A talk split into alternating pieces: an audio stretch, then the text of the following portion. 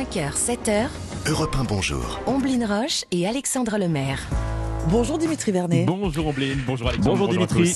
On débute euh, ce journal des sports en prenant la direction de Marseille avec en football la nouvelle contre-performance des Olympiens. Et oui, pourtant, tout avait bien commencé hein, pour les Marseillais face à Strasbourg. Malgré un carton rouge, ils menaient 2-0 à la 76e minute. Mais en toute fin de match, l'OM s'est écroulé à la 88e et 89e minute. Les Strasbourgeois ont marqué deux buts coup sur coup. Résultat, match nul entre les deux équipes, deux buts partout.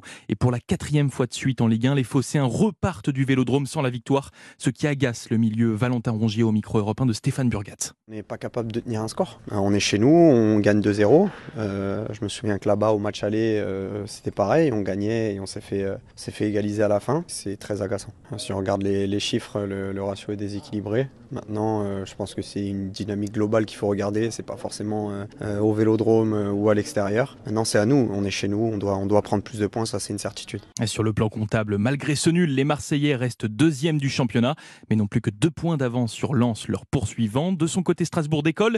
Les Alsaciens passent de la 18e à la 15e place. Dans les autres rencontres, notez la surprise du stade de Reims hier, victorieux 1-0 sur la pelouse monégasque. Cela fait désormais 19 matchs de Ligue 1 que les Rémois n'ont plus connu la défaite. Du cyclisme maintenant avec Tadej Pogacar qui voit déjà la vie en jaune. Et oui, en remportant hier la huitième et dernière étape du Paris-Nice, le Slovène s'est adjugé la victoire finale de la course au soleil, suivi à 53 secondes par notre Français David Godu, qui le reconnaît, Tadej Pogacar était tout simplement imprenable. Qu'est-ce que je voulais que je vous dise il est, il est- il est plus fort que nous aujourd'hui, il nous sort à la pédale, personne ne peut y aller, donc euh, juste bravo. Quoi. Je pense qu'il n'y a que ça à dire, hein, il était, il était plus fort, on est dans la roue, euh, on, se met, on, on met tous le cul sur notre selle au moment où il attaque, donc on peut rien faire, donc euh, bravo à lui. Et Oui, vêtu déjà de jaune, le Slovène a rayonné hein, lors de ce Paris-Nice.